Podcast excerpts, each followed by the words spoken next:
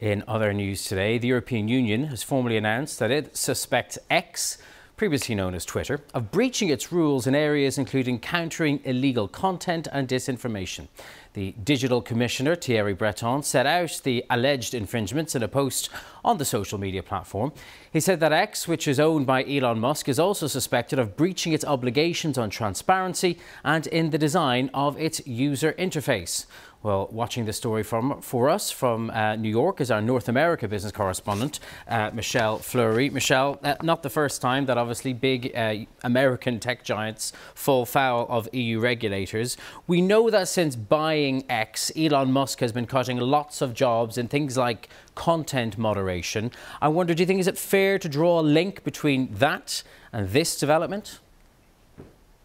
I mean, research has been done where they say that this sort of cutbacks to content moderation has resulted in a proliferation of hate speech. But here's the thing, you know, if you're Elon Musk or if you're X, formerly known as Twitter, uh, what you consider to be speech that should be removed is very different to what researchers, and I think that's sort of at the heart of this. Um, but here we have the European Union, which has set up uh, this Digital Services Act, which is meant to try and kind of get to the heart of a problem of social media platforms putting out what is considered either disinformation or hate speech. Uh, and this is the first sort of implementation of that. You've got the Commissioner, Thierry Breton, who essentially wants to be the digital policeman, uh, and that's what we're seeing taking place here, trying to crack down on a company that the EU had already identified as possibly the worst uh, offender in this particular area already sort of earlier this year. Now they're basically following through on that now that the law has come into place. So, what are the implications here? How important could this be for Musk or indeed for his stewardship of X?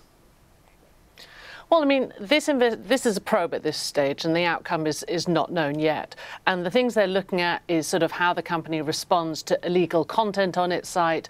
Uh, it's looking at things like community notes, which is sort of one of the systems that X uses to try and kind of moderate content or, or, or, sort of address, try and balance disinformation on its platform. The other areas it's looking at is things like the blue checks. Uh, that used to be a sign sort of it was a verified user of a pol politician or a celebrity. Now it's anyone who wants to pay for that. It's also looking at advertising. So it's pretty broad, this investigation. And I think both sides have a lot at stake here. For X, it's the potential, you know, huge potential for, for fines. Uh, and in fact, there was a report over the summer uh, in one American media insider saying that Musk might, might even consider pulling out of the EU altogether. Uh, for the European regulators, this is the first test of these new rules. They're going to want to show it's got teeth and they can follow through.